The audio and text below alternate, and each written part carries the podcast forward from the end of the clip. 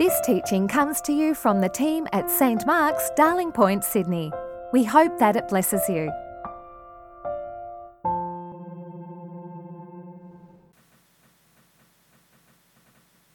Let's now hear from God's word. Before Charles reads to us, let me pray. Our Lord and loving Heavenly Father, we praise you that you have not left us in darkness, but have given us the light of your word.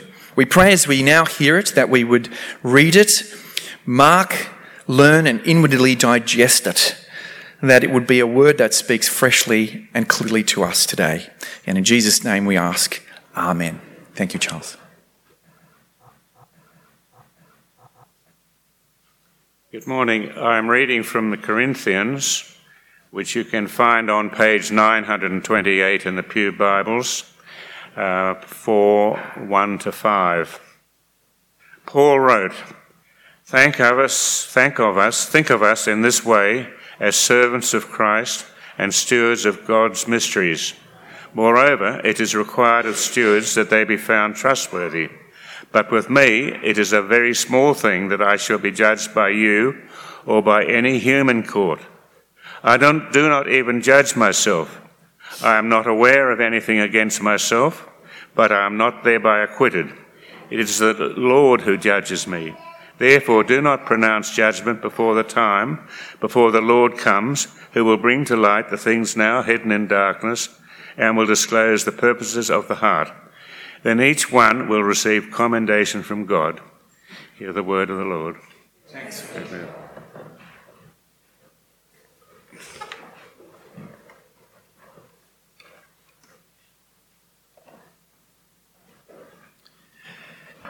Please be seated and turn in your Bibles to page 807 for our second reading from Matthew chapter 25. Thanks, Colleen.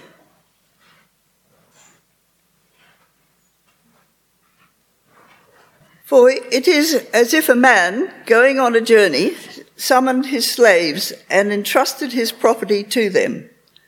To one he gave five talents, to another two, to another one, to each according to his ability. Then he went away. The one who had received the five talents went off at once and traded with them and made five more talents. In the same way, the one who had the two talents made two more talents. But the one who had received the one talent went off and dug a hole in the ground and hid his master's money. After a long time, the master of those slaves came and settled accounts with them. Then the one who had received the five talents came forward, bringing five more talents, saying, Master, you handed over to me five talents. See, I have made five more talents. His master said to him, Well done, good and trustworthy slave. You have been trustworthy in a few things. I will put you in charge of many things. Enter into the joy of your master. And the one with the two talents also came forward, saying, Master, you handed over to me two talents. See, I have made two more talents. His master said to him, Well done, good and trustworthy slave. You have been trustworthy in a few things. I will put you in charge of many things. Enter into the joy of your master. Then the one who had received the one talent also came forward, saying, Master, I knew that you were a harsh man reaping where you did not sow, and gathering where you did not scatter seed. So I was afraid, and I went and hid your talent in the ground. Here, you have what is yours. But his master replied, You wicked and lazy slave. You knew, did you, that I reap where I did not sow, sow and gather where I did not scatter? Then you ought to have invested my money with the bankers and on my return I would have received what was my own with interest. So take the talent from him and give it to the one with the ten talents. For to all those who have, more will be given, and they will have an, an abundance. But from those who have nothing, even what they have will be taken away. As for this worthless slave, throw him into the outer darkness, where there will be weeping and gnashing of teeth. Here ends the lesson.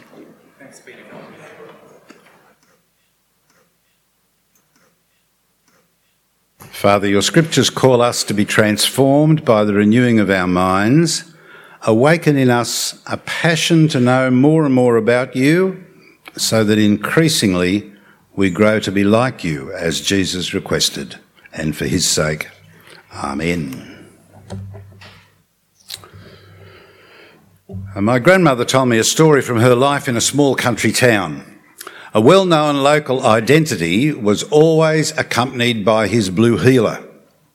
On one occasion, he ordered the dog to stand guard over his backpack, and he then began a drinking bender.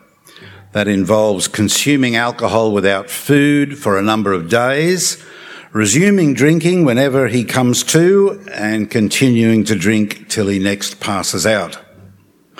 Other people eventually provided some water and food for the dog, which had never budged from its position next to its master's swag.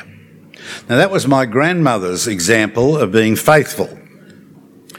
Years ago in Western Victoria, in an even smaller town, I met an older couple who'd been coming to church regularly at that stage for some years. But this had not always been so. Their earlier married years had seen him often drunk and her often getting knocked around. Well, he'd sobered up, the marriage had survived, they joined the church.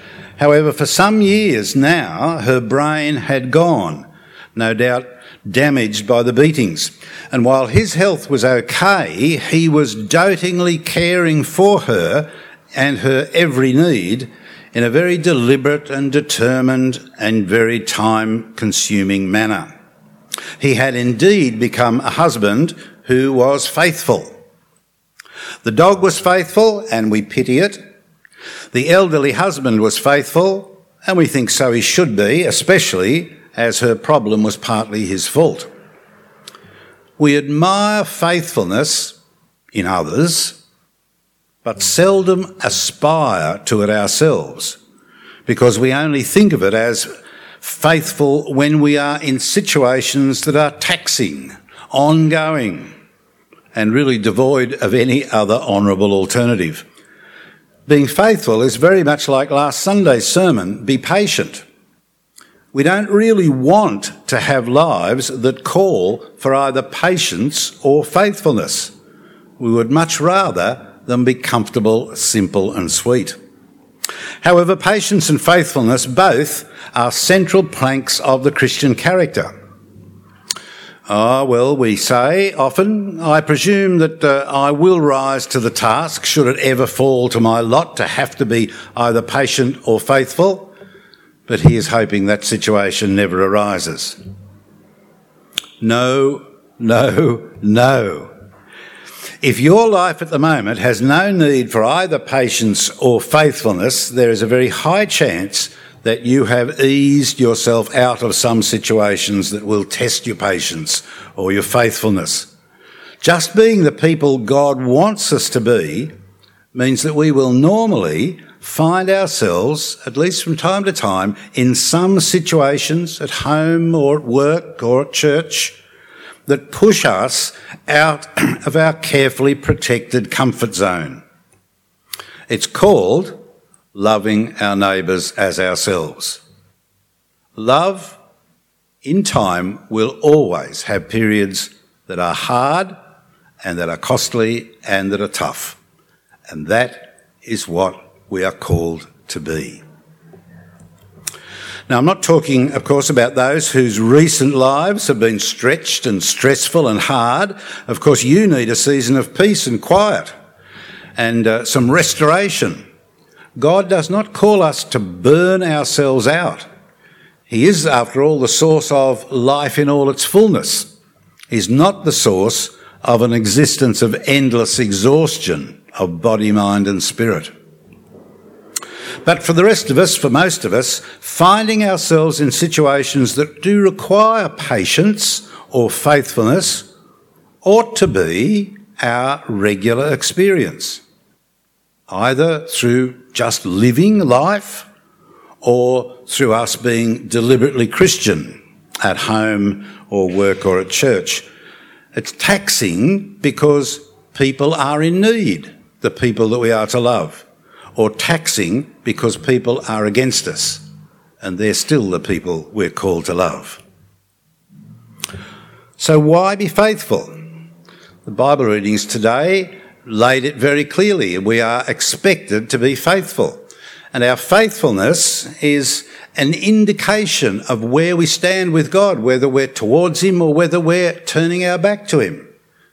Hence the, uh, the severe end to the parable that Jesus told for those, or for the one man who ignored his calling and whose direction was very selfish and totally absorbed in himself and not the calling that was his. But the main reason is not to escape the horrors of losing God in the long run.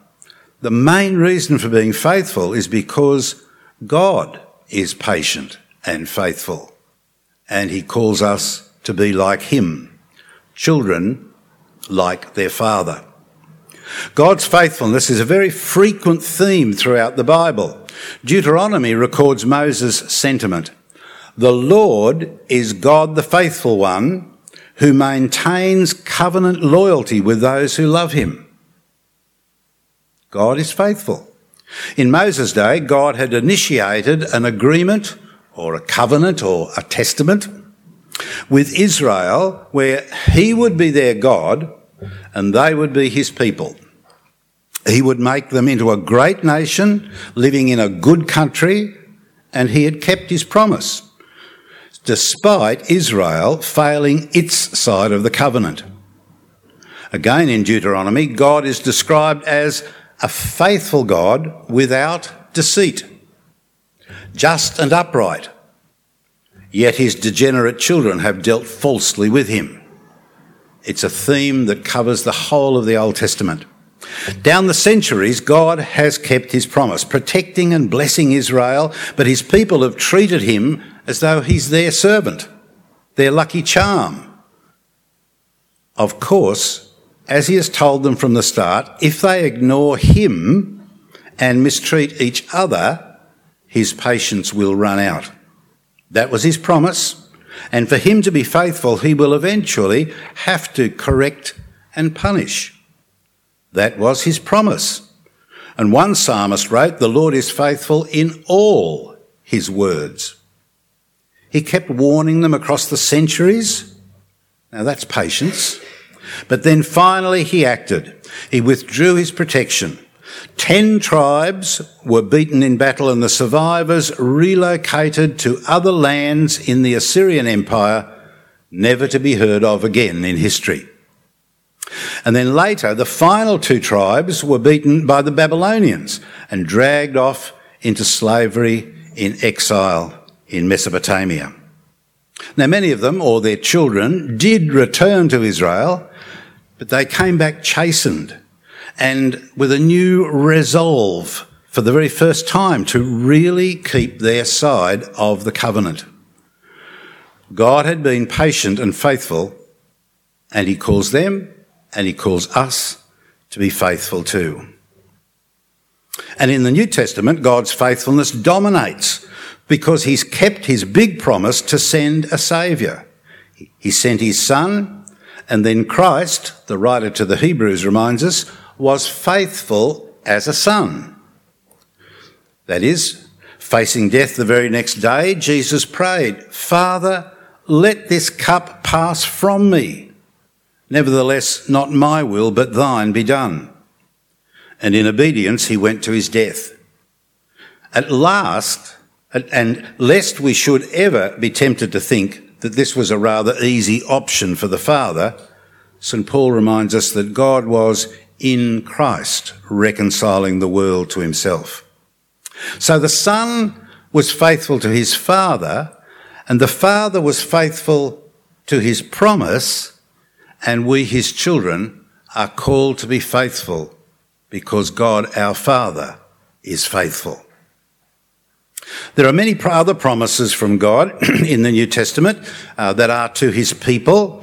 Uh, for us, when we are being faithful to our calling as his children and as Jesus' disciples.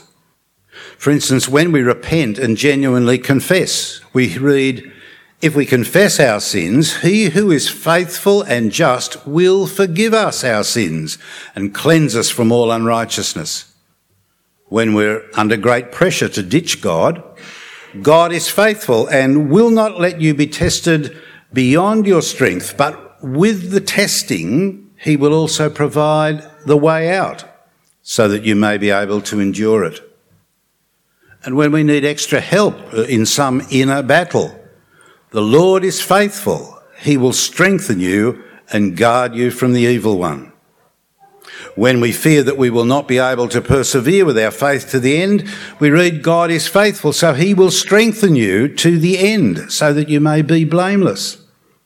And when we are distressed that we will never be holy enough to be in heaven, the one who calls you is faithful, and he will sanctify you entirely. Now, these five New Testament promises from St. John and St. Paul are not theory, not something that they learned at a seminar or dreamed up as a good idea. They are lessons they learn from living their Christian lives. This is their experience. So, God is faithful to all his promises and he calls us to be faithful to him. And now our calling is to be faithful children who honour their parents, faithful parents who do not provoke our children to the point that they lose heart, to be faithful workers who render service with enthusiasm not only while being watched, to be faithful bosses, treating workers justly and fairly, to be faithful husbands who love their wives, nourishing them and tenderly caring for them to be faithful wives, respecting their husbands in everything, to be faithful learners who understand what the will of the Lord is, to be faithful church members who make every effort to maintain the unity of the Spirit in the bond of peace, and to be faithful disciples, forgiving one another from the heart. And so it goes on. And St. Paul urges us, be faithful in prayer. So we could sum it up be faithful in every action, in every word, in every goal, in every thought, in every relationship, in every minute, in everything. What a sensible and exciting goal. Be faithful. It is so noble and so sensible. It is the way to life in all its fullness. But how are we going to be faithful? Well, Hebrews chapter 12. Run with perseverance, looking to Jesus who endured the cross for the sake of the joy set before him. Consider him so that you may not grow weary or lose heart. The great instruction is to so focus on Jesus that we are instructed and inspired and encouraged so that we do not grow weary nor lose heart. We get to consider Christ, I think, in two ways. Firstly, by simply often thinking, what would Jesus do now? Do you do this? At home? At work? At leisure? What, what would Jesus be doing now if he was here? Better still, not just thinking that question, but rather actually asking him, Jesus, what would you do now if you were having this argument that I am? What will you do now if you were driving the car in this testing experience? What would you do now if you were facing this dilemma that's in front of me? What would you do, Jesus, if you were experiencing this disappointment? actually ask Him. And the second way of considering Christ is to think of His life now. The writer to the Hebrews says he's having taken his seat at the right hand of God. This was the joy that was set before him that inspired and carried him to through being faithful even to death. Sometimes for us, particularly if life is going well for us in a city like this, in a country like ours, sometimes it's hard to imagine life better than this. Well, it will be more enriching, more rewarding, more satisfying, more intriguing, more interesting, more fulfilling than anything on earth. This is just the venue where we might get a foretaste, but no more. And look to Jesus' family, the church, here for inspiration. The writer to the Hebrews also says, Let us provoke one another to love and good deeds. How do we provoke one another to love and good deeds? Not neglecting to meet together. That's where it happens. But rather encouraging one another. Here in church is where you will hear about Jesus and be encouraged to consider him. Here is where you will meet others who are doing just that. Being here is vital to becoming and to continuing being faithful. So, consider Christ. Ask him, what would you do? Consider Christ. Remember what he's enjoying now. Consider Christ never stop joining with his family, his body, the church, because you need us and we need you. Be faithful.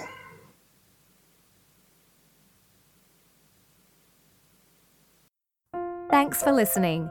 Please visit our website at www.stmarksdp.org to subscribe to our new episodes, browse more resources, and find more information about the community of St. Mark's.